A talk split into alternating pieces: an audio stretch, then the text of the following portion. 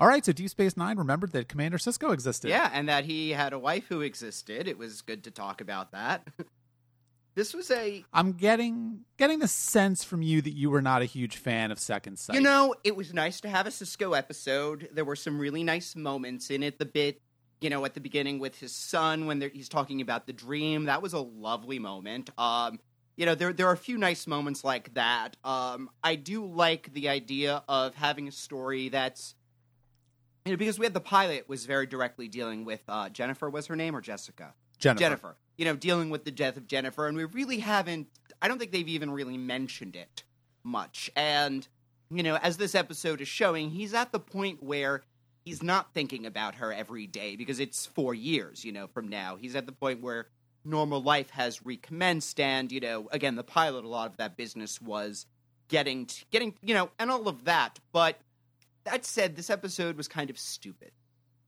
The whole main plot that he found himself in was stupid. Um, it's dealing with a character who is yeah in universe considered very annoying and obnoxious, which is watching an annoying and obnoxious character for more most of the show.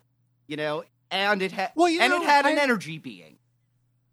I, I, well, yeah. I mean, the energy being, of course, is something that is going to make you hate an episode right Yeah. away, and and and that's well well established by this point in the, in the podcast. But you know, the energy being stuff is is kind of not even really the point of the episode, and I don't know. I I I get I get why people think that the terraformer is, and I don't remember his name. I didn't write it down. Uh, is is annoying. I actually think he's okay. I mean, they were kind of going for like a you know I don't know, like a 30s adventurer type. Yeah, and, and I mean, in the very it is first, the thing was in his first scene or two, he's real, he's funny. You know, he's the fact that they make him very self aware about how you know egotistical he is is kind of funny, and you know he is supposed to be this you know brilliant scientist who is aware that of his accomplishments, and the episode does go into which I respected the fact that number one, meeting him for five minutes is a funny thing, but if you're spending a week showing him around, it's going to get on your nerves. And frankly, if you're married to this person, it's going to be horrible. I mean, that first at the beginning, he has this joke. Oh, my auto- my autobiography is you know nine volumes. I wanted to write one for every uh, wife that I had, you know, and that's a funny line. But then later in the episode, you know, when it shows his wife in this very severe distress, you realize that you know there are a bunch of people who have just been driven to to drink from this man, and it gets. I don't know. I like that it slowly goes, makes him more horrible as it goes on, but then at the end does redeem him a bit. Well, that's the thing. I mean, I you know the the episode. I mean, let let's be fair. The episode is very slight. I don't think that there's any real ramifications. This is not a very serious episode. You know, in comparison with the next episode, which is very serious Yes. and also has some serious problems. But you know, I think that the the the thing about Second Sight is that um, you know, the actual plot with Sisko, I think, you know, the plot itself doesn't really matter. And and you know, there are a lot of times when the show when Star Trek gives us plots that don't matter and doesn't do anything else with them and it's so it's very flat, it's very boring. I think with Second Sight, the the the episode is really about telling us more about Sisko, about sort of reestablishing the character of Sisko, because frankly, I think that, Yeah. that Sisko has sort of been lost in his own show. You know, there there have been episodes where he's only appeared in like one scene. Um, you know, he very is he's almost kind of I don't know, he you know, so far in the show, I mean, I don't know that I mean, do you have a good sense of who he is at Well, this I think there's a, to a degree. I think he's the least interesting of the characters by design. Again, you have Kira, who is you know we've what we see more and more of her backstory, especially in episodes like uh, uh, uh, uh, um, Necessary Evil, where we learn that she does have the you know the fact that she has this you know r- r- resistance, you know, freedom fighter past, and is now you know, the establishment, that's an interesting conflict. Odo is fascinating because we don't even really know what species is, he is. Dax, even Right. though her episodes haven't necessarily done her the most justice, I find her biologically interesting. Even Bashir has his moments, you know, but Sisko is the most quote, quote unquote normal character out of everybody. And again, that's by purpose. He, you know, because this show is showing more of what, you know, uh, uh, again, where the captain was kind of the focal character of original series and to a lesser degree next generation. Um, things the world doesn't revolve around Sisko the way the world revolves around Kirk or even Picard. And Yeah. yeah, again, he's just we learn mo- the most about him in the pilot episode, but so far he hasn't really he's just been kind of going from that. So I mean, even though we don't really learn that much about him in this episode, even though he doesn't do anything that's particularly surprising, um I don't know, I mean, I like him. I, I Well, I think it's I think that's an interesting look way to look at it actually because you know if you if you compare Sisko to Kirk and Picard and I think you know it's hard to do because again we don't we just don't know that much about Sisko at this point. But I think that that's actually a really astute reading of Sisko. I think that you know Kirk and Picard they were the center of of of yeah. not the universe necessarily, but they were the center of of events that were very important. I mean, you know, They were certainly in the next yeah. They were they've said in the next generation that you know Kirk is and his enterprise is studied at the at Starfleet Academy. You know Picard is doing things that are going to be studied at Starfleet Academy in 50 Yeah. years. Sisko, I mean, not really. And you know he's he's a he's a a a good Starfleet officer, and he's someone who was frankly, but at the same time, I don't know that he's someone who was really given a place of importance in Starfleet. I mean, I think that that that being given command of Deep Deep Space Nine was not seen as like a throwaway or a punishment, but it's not you It's know not being promoted to captain and and going and flying off into space and, and exploring and doing a lot of cool things. Well, especially where Bajor and this, and Deep Space Nine were at the beginning of the series, this was a backwater. Yes, he was in a very, you know, in a position doing some very difficult things, you know, but this wasn't the center of importance that it's slowly becoming because of its, you know, it's almost by accident that this is a we've seen, you know, we've seen plenty of bases and, you know, scientific research stations and space stations over the course of the series. Sisko was just going to be any one of those. You know, he would have been a generic secondary character that Picard visits and, you know, has an adventure at his station, but otherwise leaves, and that's it. And that's all. That's the most exciting thing that happens to him. Well, and I think that actually the there's something even more profound here, which is that the most important uh, the most important role that Sisko has that we've seen so far is as the emissary of the Bajoran Yeah. religion. And so that kind of puts him in very stark contrast to either Kirk or Picard because of course, you know, his most important role is with an alien species. It kind of sets him apart and it kind of sets the show apart because in a way Sisko is is kind of the audience's way or our way into the idea that Deep Space 9 is going to be a show that is it's still, you know, showing Starfleet and it's still showing where humans are and it's still showing the Federation and still having regular Star Trek style plots about exploration and, and sort of, you know, meeting new life and new civilizations. But at the same time, it's also going to be a show about these different alien cultures in a way that the next generation or perhaps even the original series wasn't. Yeah, uh, again, it's you know the Federation is part of DS9, but it's not all of DS9 the way it was in the original series or Next Gen. Um, and frankly, being the emissary is just something that he kind of stumbles onto. It's not really because of any inherent uh, qualities of him. You know, we we don't know if there was a deeper design to the prophets picking him or anything like that, but based on the pilot, Right. it really just seemed like he happened to be in the right place in the right time. Yeah, yeah, absolutely. And, and and and again, they haven't really done much with that yet. I mean, they they talk about it in the pilot, but they don't really talk about it Uh, that much Kaya yet. Mentions it in her episode. And that's been about it, yeah. We still haven't quite gone into the ramifications of what that means. And he's also not really. It's not a role that, number one, he considers important. I think if he. You know, he hasn't really. We haven't seen him questioning or researching or figuring out what that means. I mean, it's something that people told him he is, and he's like, well, I don't want to be, you know, whatever, you know. He, he doesn't really seem right. proud of it and again in the way that Kirk or Picard were of their ships of their roles. You know, even Picard Yeah. who is a much humbler person than Kirk is still identified with his position and his role. Yeah, yeah, I think so. And I think that that's why, you know, Second Sight is an interesting episode for me because again, you know, I don't think that this is a great episode, but I but I think it's an interesting one and I I I like it because I think that it really does give us a different side of Sisko. We get to see him a little bit more vulnerable. We get to see frankly, I think how lonely he Yeah. is. And, I mean, because you know, for, you know, let's be honest. I mean, this is a the commander of of Deep Space Nine who uh, immediately feels a strong connection to this woman, and wants to spend a lot of time with her. And that's not necessarily something that someone that has a full and fulfilling and enriching life will do. Uh, you know, he latches Well, on I to mean, yes, Fenna like very quickly. yeah, and I'm going to be honest. She doesn't really have that much of a personality, other than being, you know, I mean, she's very, very, very beautiful, and she's, you know, charming and all of that, but not in a way, you know.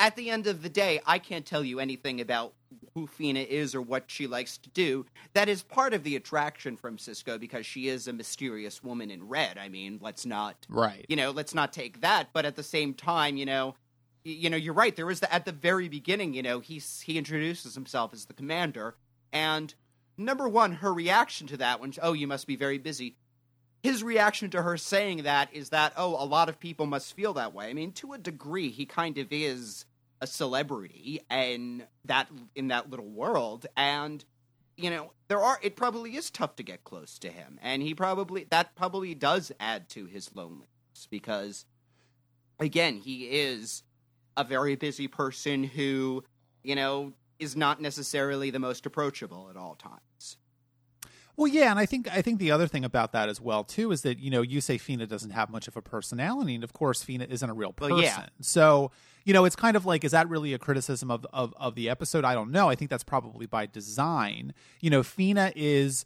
Uh, uh, a psychic manifestation of this woman Nidell who doesn't want to be in her marriage, and you know, for Sisko, I think Fenna really represents a wish fulfillment. Oh, yeah. And this is kind of like, you know, Sisko looking for something. And I think, you know, Sisko, it's not. It's not inconsequential. It's not inconsequential, and it, or it's not unimportant that Fenna and Nidell appear on the station on the fourth anniversary of Wolf 359, Yeah, yeah, yeah. Of course, because this is where Sisko is feeling the most vulnerable. And and frankly, he's I think that he would be amenable to reaching out to anyone. I think that you know if Fenna had not appeared and if this had been uh, uh, the fourth anniversary of his wife's death, I think he'd be hanging out with Dax a lot more. Yeah. he might be like you know eh, trying to play baseball with his son more. I mean, he he'd be trying to do other things because he wants to feel connected Oh, to yeah. other people. Yeah, yeah, yeah. Um, and and, and I mean, I, and I guess it does. Again, it's that she is mysterious. They do play. eh, This reminded me almost, you know, in a way of a Cinderella kind of thing. You know, this, you know, beautiful woman who just kind of appears and then just randomly disappears, and you know, he's trying to find her, you know, and stuff like that. And it's more about, you know, yeah, it is more about his desire for companionship with someone, you know, friendly. To a degree, than it Yeah. is about this particular. You know, if he hadn't met Fenna, he may have, you know, hung out with somebody else that day. And I also think that that you know there's there's a lot of uh, uh, nice uh, parallels between Sisko and the Terraformer character because you know the Terraformer character is someone who is uh, frankly he seems like a very sad man Yeah. and he seems very very alone and you know he's covering that up with his sort of bombasticness and his ego And jokes. and his humor and it yeah and jokes and he's you know but we all know somebody like that right? And i think that's kind of why i like his character. And i think that's why sisko likes him so much because i think to some degree you know sisko kind of is this guy. Yeah, I mean, he remind you know to a degree he reminds me of the proto- prototypical you know stand-up comedians are usually very very sad people, you know, and all of all of the the terraformers jokes are very self-deprecating and have a very have a bitterness to them, you know, and he knows how much he's you know, all of the adulation that's given him is very shallow in a way. Again, he's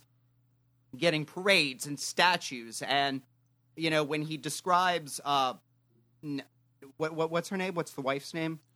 Nidell Nidell you know when he describes her you know she he says you know she was infatuated me. They were making a statue of me. You know I had just you know saved their planet you know and you know she uh, not not for anything it's very significant that she's obviously much much younger than he is you know? Yeah. It's he this is a person who can't really keep a relationship beyond the beginning stages. I mean he's you know he's kind of like don draper in a way you know? People are attracted to the legend of him but the reality is somebody who finds it difficult to connect with people Well, yeah, because I mean, at that point in the episode, when they go on the Prometheus and they're having dinner with with him and his wife, and we meet Nidell for the first and time, that was a great Sisko is- reveal by the way we all knew you know oh it's gonna be her but You know, Right, yeah.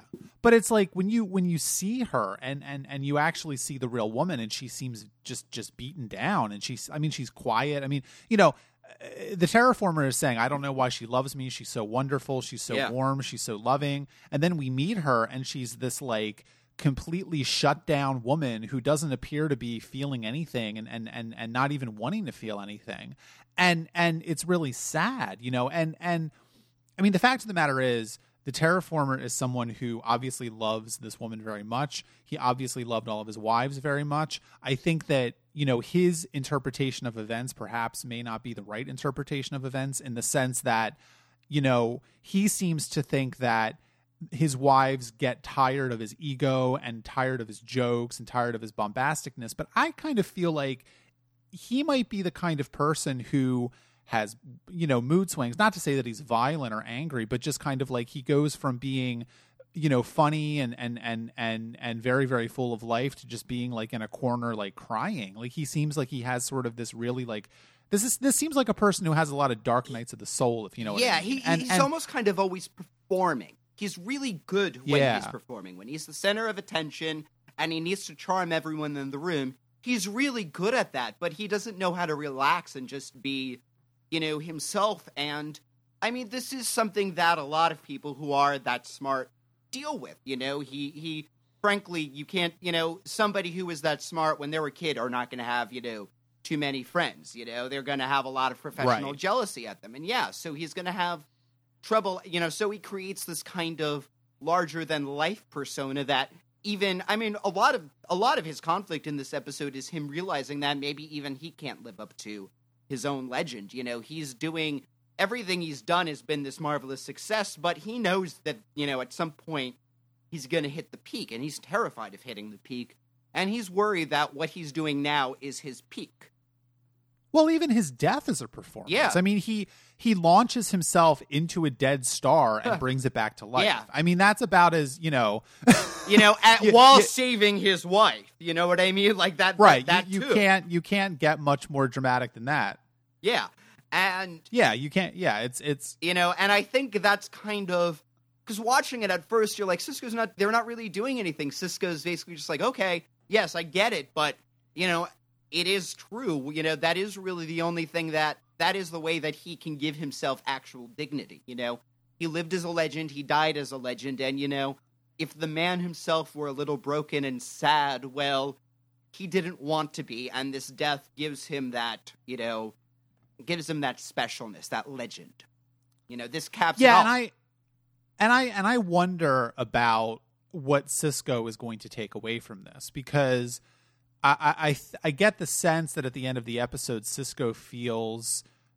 I think he he he he feels alone, but it's kind of a different way that he feels alone than in the beginning of the episode. And I think maybe this episode is getting Sisko to the place where he realizes that he needs to start living his life Yeah. again. If you know what I mean? Yeah, yeah, yeah. And I mean, I think it's really significant that everybody in this episode is very friendly and supportive to Sisko. I mean, there's the scene where, you know, he's having dinner with Jake, and Jake's immediately like, "You're in love." You know, I know. I, you know, it's obvious. Tell me about her. You know, and Jake is very, you know, making it clear that, like, look, if if if you're at the point where you want to meet somebody, I'm all right with that. You know, and that's a very important thing. There's the bit where you know he's talking to Dax, and you know Dax is saying, "Oh my God, you would have told Curzon that," but you know I get it. You can't talk, you know, man to man with. But you know, even if the relationship with with Dax has shifted, Dax is making it clear, no, I'm there for you. You know, and even Kira throughout this throughout the series, you know, even if she doesn't have a scene in this episode that's harping on it,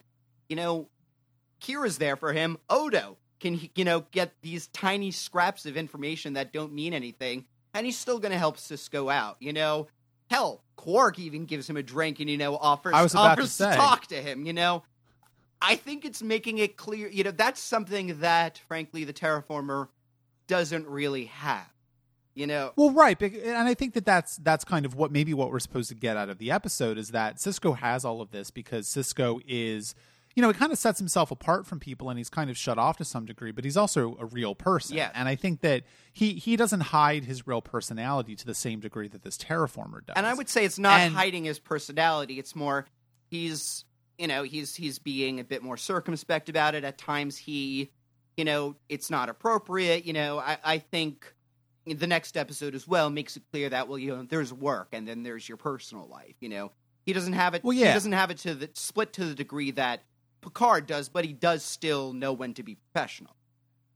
Well, yeah, and I think that that's why the the the final scene between Sisko and the terraformer, when the terraformer really reveals the degree to which he feels sad and the degree to which he feels responsible for these women and you know all of this kind of stuff and you know it's it's one of those things where i think sisko looks at this conversation and he realizes that you know well that that could be me you know to some degree but Yeah. it's not going to be him because sisko is surrounded by people that care about him and and this terraformer is not frankly Yeah, yeah, yeah. Um, yeah. I, again, I think it was a. It's an interesting episode, and I was looking forward to talking about this. I can't say I liked it, but I, it's not that I didn't dislike it either.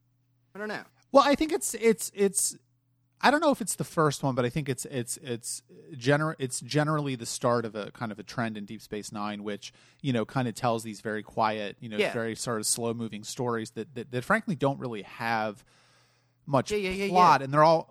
And I think that it, and that's why it's sort of like this weird.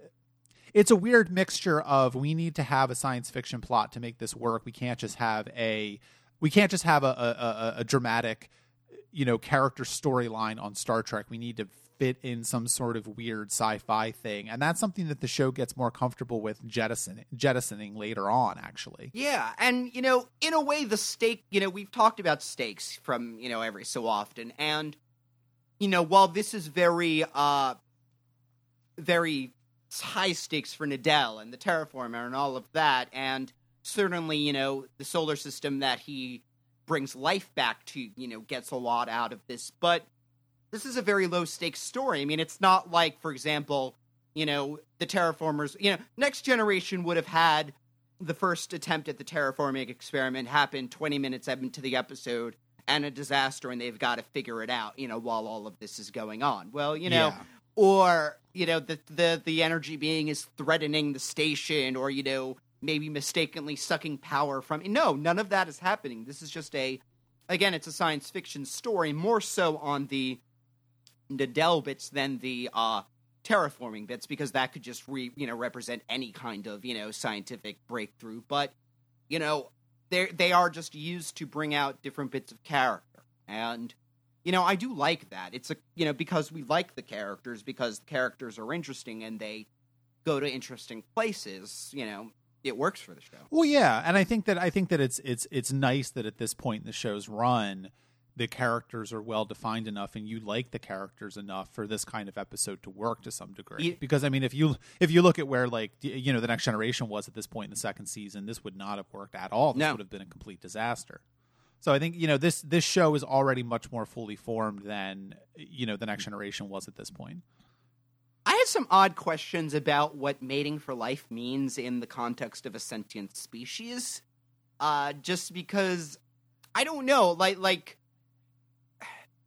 you know, maybe you know there may be cultural reasons she wouldn't get divorced from him or something like that, but I don't think that he is abusive. If he's a little neglectful, I don't see why she couldn't live on her own planet. I don't know. That that's it's one of those you know typical things where and a little more so in the next episode where i feel like there could have been a compromise situation that the episode just doesn't acknowledge but Yeah, well, I think that I, I think that's one of those things which is just supposed to be taken Yeah, at face value, and you're it. not supposed to think about it too much. Yeah, I mean, because yeah, you're right. She could go live on another planet. She could go live somewhere else. she talks about being you know. homesick at the end you know and you know there could frankly be a very i think both of them would not be necessarily unhappy if she lived back on her home planet he would go out and do work and you know once a year for a month he visits and you know everyone's having a great cra- crazy chaotic time i think that would but you know Yeah, yeah, yeah, yeah. I mean, I get what you're saying, but I think again, it's one of those things you just kind of got have to go. accept All right, face value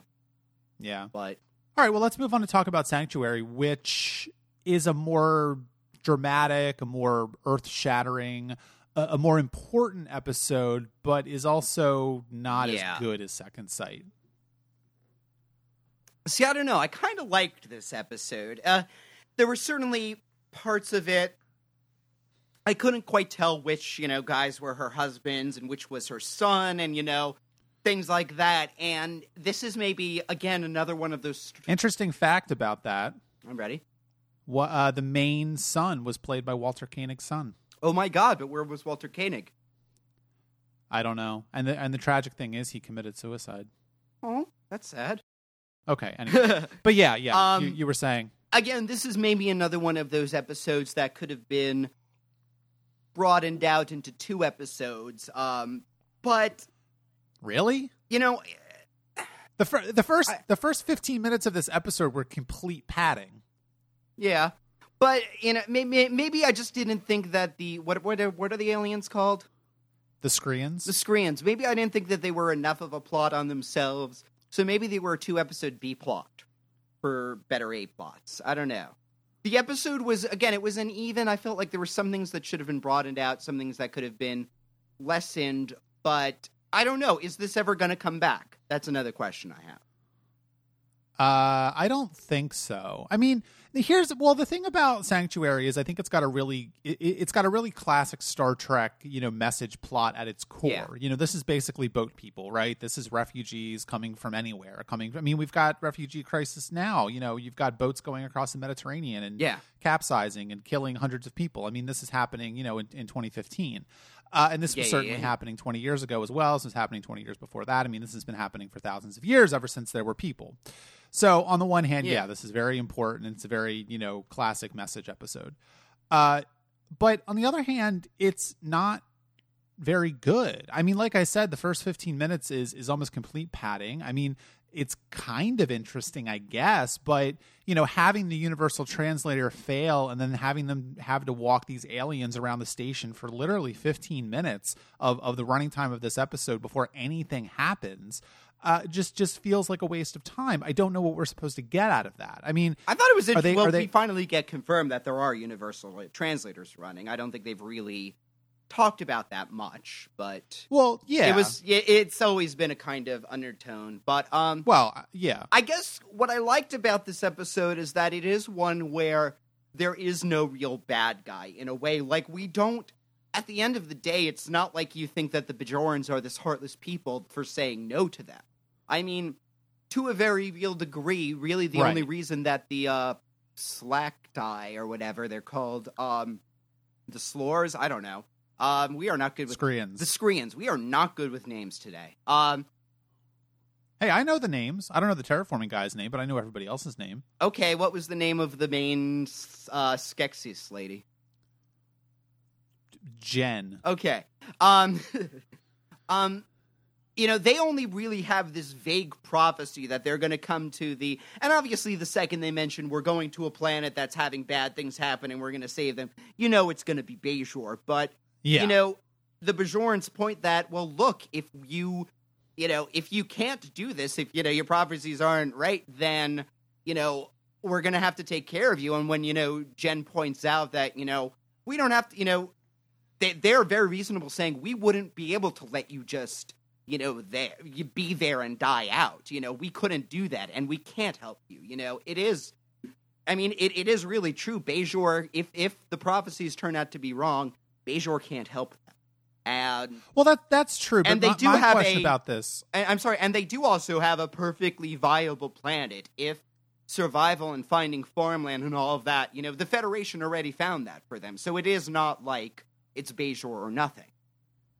Well, yeah, I mean, but you know, the Federation is not going to just just go get away and, and go Yeah. go go somewhere else. You know, they're not going to turn into uh, you know the I don't know, yeah, the exactly. fleet from Battlestar Galactica or something. But or or what's that alien race in Mass Effect that you know? Oh, the the you know what I'm the talking about. Qunari. Or wait, no, no, that's in Yeah. uh, Dragon Age Two, which is pretty much the same game. Um, I don't know. Well, anyway, I'm sure all of our uh, listeners know what we're talking about. But but you know, my my problem with this is, you know, you had a problem last episode with the kind of thing about what's what does mating for life mean, and I'm kind of like, well, it doesn't really matter. But in this episode, I have a more fundamental question, which is, what is the Federation's role here? Like, what are they really doing? You know, the the entire uh, uh, setup of Deep Space Nine is that the Cardassians left Bajor in a state of of of you know just complete disarray. They can't grow enough food to feed their people. They can't keep them warm. Mm-hmm. You know there there are serious serious problems on Bajor on a planetary level. Uh, the Federation, the, you know, the, the, the Bajoran government goes out and invites the Federation to come. So the Federation sets up shop on Deep Space Nine. But what is the Federation actually doing here? Because to me, it seems like you know, there's no real clear thought out sense of what the Federation's role is here. You know, if if if the Bajorans were on their own, and if the Bajorans had the Skreans come to them and say, "We want to come and live on this plant peninsula, and we'll make it bloom again," yeah, you yeah. know, there's a lot of like resonances with like you know Israelis and things like that. I mean, making the desert bloom. Uh, you know, why would it be incumbent on the Bajorans to make sure that the Skreans don't starve? I mean you know, is the Federation really that strapped? Could they not help out if this happened? Yeah, I mean, I guess to we've seen something like the episode with the old man and Kira and all of that. Um, when they're do, you know, I you know, you get the sense that the Federation arranged to get its scientists looking and you know make that. And I guess what the Federation is actually doing is you know getting the Bajorans in touch with the people who can help them. You know, and in this case, you know, they are arranging and they are providing the ground for the. uh I keep forgetting their name, even as you tell me. The aliens, the Skreans, the Skreans. I have to write that down. Um, they're providing, you know, the again temporary housing for the Skreans, and they're advocating for them. But you know, what the you know what the Federation is doing in this case is finding them a real planet to live on, and again, that out of you know humanitarian concern, basically. But I guess I don't know what what I didn't understand is well why um Eric just showed on the camera a piece of paper saying Skrean. So um I can hold that up there if you want. Yeah, I was gonna say you should keep that there the entire episode because I will not remember. Um I thought there was an I in there. No, it's just Skreans. See, what what I didn't understand is at the end, why didn't didn't didn't they just agree to? Well, okay, we can't house your three million people, but you know, you have seven thousand people there who are willing to work. Let's set up a colony. You know, we'll do that for a year, and yeah, we'll see how it goes. Exactly. If you manage to make the land bloom, then that's great, and we could add more people. If you don't, well, then DS9 could take the seven thousand people and put them back on the other planet. You know that that again, I, I, feel like this is a situation that could have been talked into a compromise, but um, well, I guess that the, the part of it is, you know, uh, part of it is prophecy, and this is a show yeah. that does believe in prophecy, and this is but, a show that believes that that that that belief in religion is a powerful force in the universe. So that's something that's new for Star Trek. So so I think that that's part of it. That was another thing that I was surprised at. You know, when they're talking to the Bajorans, they don't even you know talk about if if any culture would be open to prof to someone talking about a prophecy you think it would be the bajorans you know yeah that's that's true actually and that's a good i point. mean you know how, that... how do they you know I, I would be very surprised if none of the bajorans said well maybe the prophets sent them to us you know the prophets spoke to them and gave them this prophecy of that you know promised land planet and you know they're bringing us to you know i'm i am surprised that that didn't come to you know be a thing because well well and frankly i also think it's kind of interesting that i mean we do learn a little bit more about how the bajorans govern themselves. I mean the provisional government is, is secular but they, yeah. they consult with with the Vedek Assembly. Yeah. So so obviously there's some sort of link between religion and, and government in, in, on bajor. Uh, and i also think frankly it's interesting that both of the bajoran representatives that were sent to deep space nine to tell the skreans nah we don't need you uh, were not characters we had seen before. Yeah. I mean, think about how much. I mean, this episode already is very dark because, of course, this is a this is a departure for Star Trek. Nothing ends well, and yeah, the Skreans are going to have their own planet, but they don't get what they want, and the relationship between Kira and the main Skrean is is irreparably damaged. Um, well, yeah. How they, much more? How, if they had how Vedek... much more powerful would it have been if that was you know Vedek Bareil or or, or Vedek Winn? Well, that you, know, the I thing mean... with um the fact that it's not a character we've seen before kind of allows me to take their statements at face value. You know, I can genuinely true. Uh, you know, if it's Vedek Winn and she's saying we can't, well, what angle is she playing? Why is she? You know. If it's you know if, if it's the count you know the government guy the head of the circle you know who was there what is he trying to do this is a power grab you know they're not doing but you know, when they say we genuinely can't help you, that's us. You know, I can believe that. I can't believe a word that Vedek Winn says. Well, and also, frankly, I think now that makes me realize that you know they they send some lower level functionaries up here, so maybe the Bajoran government isn't really taking this all that seriously. That could be.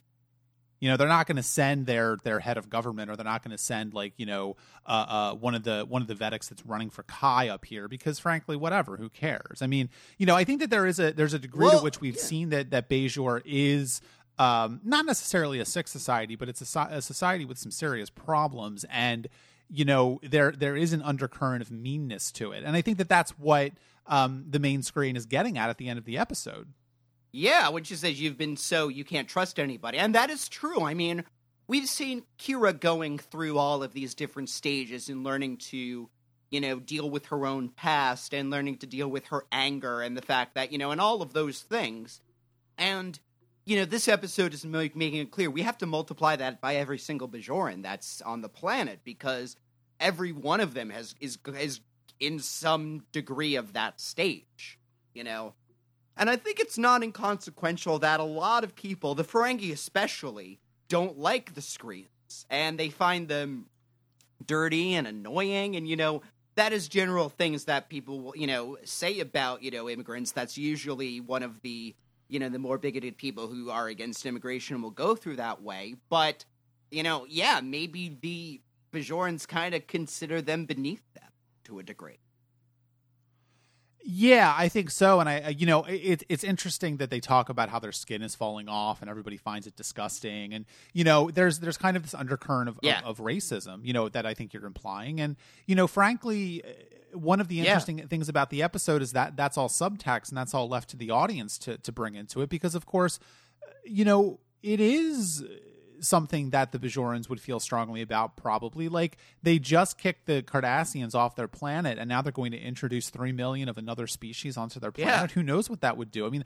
we don't even really know what the population of Bajor is. We don't know how many people are are are are there. You know it, it, it could cause a lot of issues basically is what I'm trying to get at. And and that's never raised in the episode but I think that is a real concern and that's something that can definitely be extrapolated out from from how the Bajorans have acted in the past Bajor was the place where a let's let's call it what it is a racist organization called the Circle thrived for a bit very recently. So yeah, there are going to be plenty of people on Bajor who do not want any other species, let alone one that's you know depend looking to be dependent on them. You know this. Yeah. You know even if we're told that this northern peninsula that's uh, in question is deserted and barren, you know, it's still, you know, Bajor for the Bajorans is a phrase that's come up, and they're not, you know, that that's just another case of well, somebody else is going to fix our problems for us, and yeah there are plenty of Bajorans who don't want that. Yeah, no, I think so. And and if you look at what the Skreans are, I mean, the Skreans, I don't think would be a problem because you know what they say in the episode is that the Skreans were a species that had been conquered, you know, 400 years ago or something by this other species, the T-Rogorans or something. Uh, and the T-Rogorans were just conquered by by the Dominion. So, you know, it's it's kind of like but we don't know how long this has been going on. The Skreans don't seem like the kind of of of uh, people that are going to be conquerors are going to be sort of the, trying to dominate the society of Bajor. They seem like they'd No. be very content with just hanging out and just kind of building their own little thing going on up there. And I think they're I Uh, think they're serious when they say, you know, we would love to be able to you know, they they frankly want to do terraforming as much as the guy in the last episode. You know, they really do consider that, you know, she seems to the head, you know, Skrean seems to consider it a fun challenge to, you know, the the the, more barren they tell her the land is, you know, the more things they get to do, you know. I think she genuinely does believe that her people would transform this land and would be the you know source of food for Bajor and would be a very strong asset. Um, what this is reminding me of is the Masterpiece Society from Next Generation, oh, interesting. which has these refugee Irish people and this genetically perfect society. And at the end, Captain Picard says, "You know, you two need to work together, and you're each gonna bring what the other lacks." if this were a next generation episode, Picard would go to the scr- you know the Skreans and Bajor would not have neither would have the idea to make this partnership. Picard would say, "Hey, you have this northern peninsula. You're farmers. You need food. You're to work together." And This episode is them saying, "Well, no, we can't work with them. You know, this is not a good idea." And you know, hell, even Kira, who is a character that we agree with usually, or we at least understand her point of view, she doesn't think it's a good idea for the same reasons that the government does. You know, whenever Kira agrees with the government, we have to really think about that position because that's actually, Yeah. you know, because you know, whatever they're agreeing, well, maybe that argument does have some merit, and we should think about it. Well, I guess you know this whole conversation leaves me with the question of, you know, are you optimistic about Bajor? Do do you think that Bajor is is a good place? Is is is ever going to be ready to be in the Federation? I mean, you know, what's going on there basically? At this point, I mean, a- lot will have to happen. I think they, you know, I, at this point, a lot's going to have to happen to make it become part of the Federation during the run of the series. You know what I mean? Like right now, if you were to ask me, is the finale going to end with you know the ribbon cutting ceremony? I would say no because they are too Right. divided.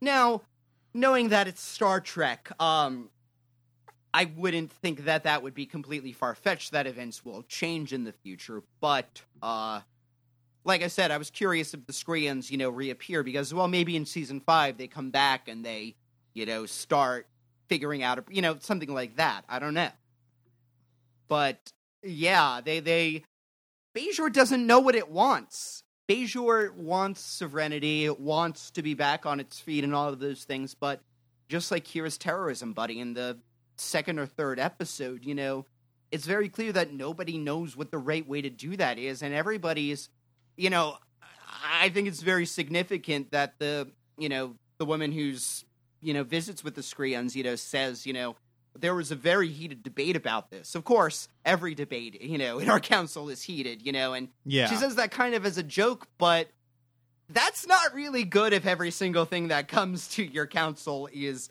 hotly debated. You know, that that's a Right. sign that you have a lot of disagreement within your government. And that's not Yeah. really a good that's not a sign of a functional government. resolved. Puppies are cute. Why No! puppies are terrible. yeah, that that would be bad. Yeah. Well, and and you know, let, moving aside from from all this kind of you know larger conversation about Bajor and, and all the politics of it and everything, um, this is a really good episode. You know, for for Kira because I think Yeah. that that. We, we see a different side of Kira. We see more of a feminine side for Kira, which doesn't mean, of course, that she's not still powerful and she's not still uh, a, a, a competent officer and, and, and, and all of those kind of things. But I think that she she feels a, she feels a fundamental connection with uh, the, the head Skrean, and she feels Eh, she likes her and and she wants to be Yeah. her friend and they kind of have a good understanding. And so i think that that's another way in which the episode kind of uh it, it misdirects you into thinking that this is going to have a happy ending. I mean, because of yeah. course in a normal star trek arc you know kira becomes friends with this Skrean and that kind of bridges the gap. And then kira convinces the council to let them live and all that kind of stuff. And it doesn't turn out to be that way at all. Well, I mean, take this back to the old man on the planet. You know, Kira had to recognize that just because she had personal feelings for this person, and you know, no one's saying that's a, that's a bad thing, and certainly it's a good way of her to get empathy. But she, at the end of the day, by her feelings were la- leading her for astray from what is right, and in this one, she stays with what is right, even though you know it doesn't mean she likes Jen any less. You know, it, it, you know. I mean, I love that sequence when she buys her the dress and then they end up bonding about how ugly it is because, you know, frankly, Kira bought her the dress thinking that she liked it, you know, and just like, even though this is terrible taste, you know, I'm going to do something nice for you, you know. Um, you know, there are these moments like that. Um, we also get another mention of the Dominions. yes we do Uh, no, that's that's it. We just get we get a mention of the Dominion, and you know they're obviously going to now be a power in the thing. But again, they're very slowly teasing that to us. You know, we're just hearing mentions and whispers. I think this is because in the the uh, rights of his rights of uh, rules of acquisition, you know, it's mentioned to Quark. Quark probably hasn't mentioned this to anybody. You know, this Right. is the first time the main cast and the Federation are hearing about it. So I am very curious what they are because, as I said, nothing called the Dominion can be a good thing. Well, what what makes what makes the Dominion jump out to you? I'm just curious because we've we've heard a lot of you know one off species before. Well, because number one, there are two off species. They're also nothing that's. They're mentioned in a very different context, and they're also mentioned as some kind of organized power within the uh, within the Gamma Quadrant. Again, we haven't really we've we've met these are the first non-asshole horrible species that we've met from the Gamma Quadrant. You know, then they're the first that are at least willing to work with people and seem kind of nice. Um, hey, I liked Tosk. The, yeah. Um, yeah. Tosk was nice. That's, I think he and Miles O'Brien had a nice relationship. Yeah, but he was also on a planet that had this horrible, you know, most dangerous game thing. Um, but we, you know, again, we've only had sporadic contra- contact in the Gamma Quadrant, and I think it's starting to become very clear that the Gamma Quadrant is not as you know, the Ferengi think of the Gamma Quadrant as fruit for the picking. You know, everybody and nobody everybody thinks that there's you know the gamma quadrant is going to bring untold wealth and you know power to everybody and it's going to be great you know and and so far nobody's figured out how to actually do anything with it and the fact that we're seeing that there's this shadowy organizing power behind it is is dangerous you know they they they've it's not like we've met any dominion members you know it's not like they were introduced as a one-off species they were specifically introduced twice as somebody powerful and uh, you know, give they're they're talked about not quite in the same way that the Borg are talked about, but you know, they are something big, at least from what I've seen so far, heard so far. Okay. That's fair. That's a good answer. Yeah. We'll just have to see where that goes. I'm, I'm, it's just, you know, there are a lot of things in this series that I'm curious about, and that happens to be one of them. But, uh, you know, it, it's. Well, I just, I have, I have to be honest with you, Richard. After this, the Dominion never appear again. Okay. Is that true? Maybe. I don't know. Um, damn it, Eric. uh, yeah, I, you know, and again, I don't know that there's much else to say. I think that uh, Sanctuary, you know, maybe the final point I want to make before we wrap this episode up, and if you have anything else to talk about, we can certainly talk about that. Is, uh, is just how loose this episode feels. Yeah. and and you know talking about it with you i think that it's interesting. I think there's a lot of interesting stuff. There's a lot of meaty stuff yeah we didn't even talk really about nog at all in this episode.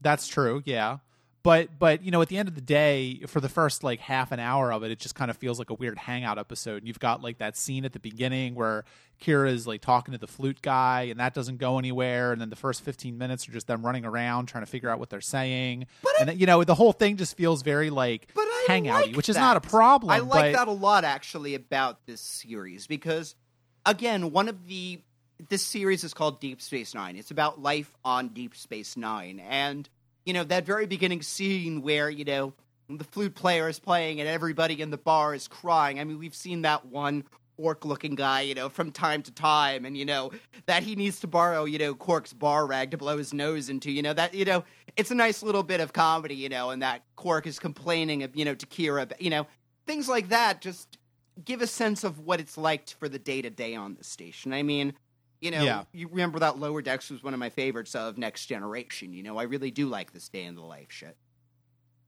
And I did not like that episode, so maybe that's why I didn't like this one. Well, I don't like. No, I do like you.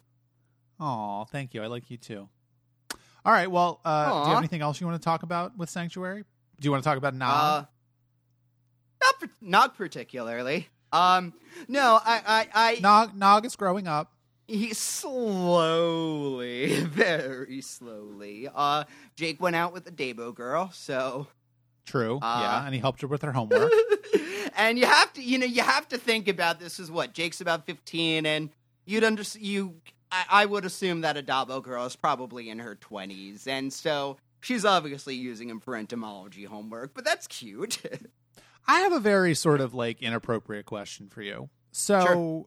Jake is a teenage boy and uh, for any listeners yeah. who have been teenage boys, you know that erections were an issue. Uh, and for for any uh, women out there that that uh, do not have penises, uh, they probably also know that teenage boys have problems with erections. This is a a, a common joke in our culture, and it's certainly. I never true. had a problem with any my, of my erections.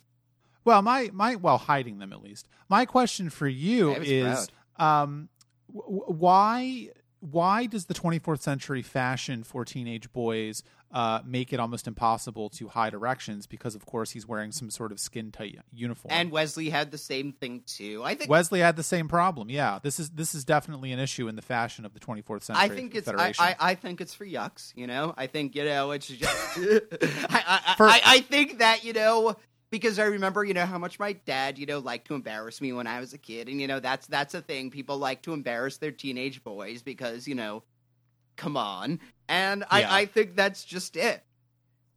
Okay, that's a that's a good answer. Yeah, I like it. Uh, all right. Well, I guess that's it for this episode. If you would like to share your thoughts on either one of the episodes we just talked about, please do so in the post for this episode of the podcast at trekaboutshow.com.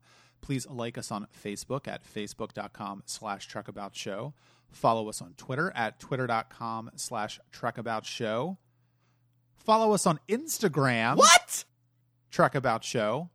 And as always, leave us a positive iTunes review. We do not have any new ones this week, but uh, hopefully next week we will. Hint, hint. Next week, we are almost at the halfway point of the second season, believe it or not. We're going to be talking about Rivals and The Alternate. They really don't have titles on these shows, do they? No, I, I, I think that these are the working titles, and they just kind of shrug and go, "That's fine." Tune in next week when we do season two, episode one. No, that's the title. All right, so thank you for listening, and we will be back at you next week.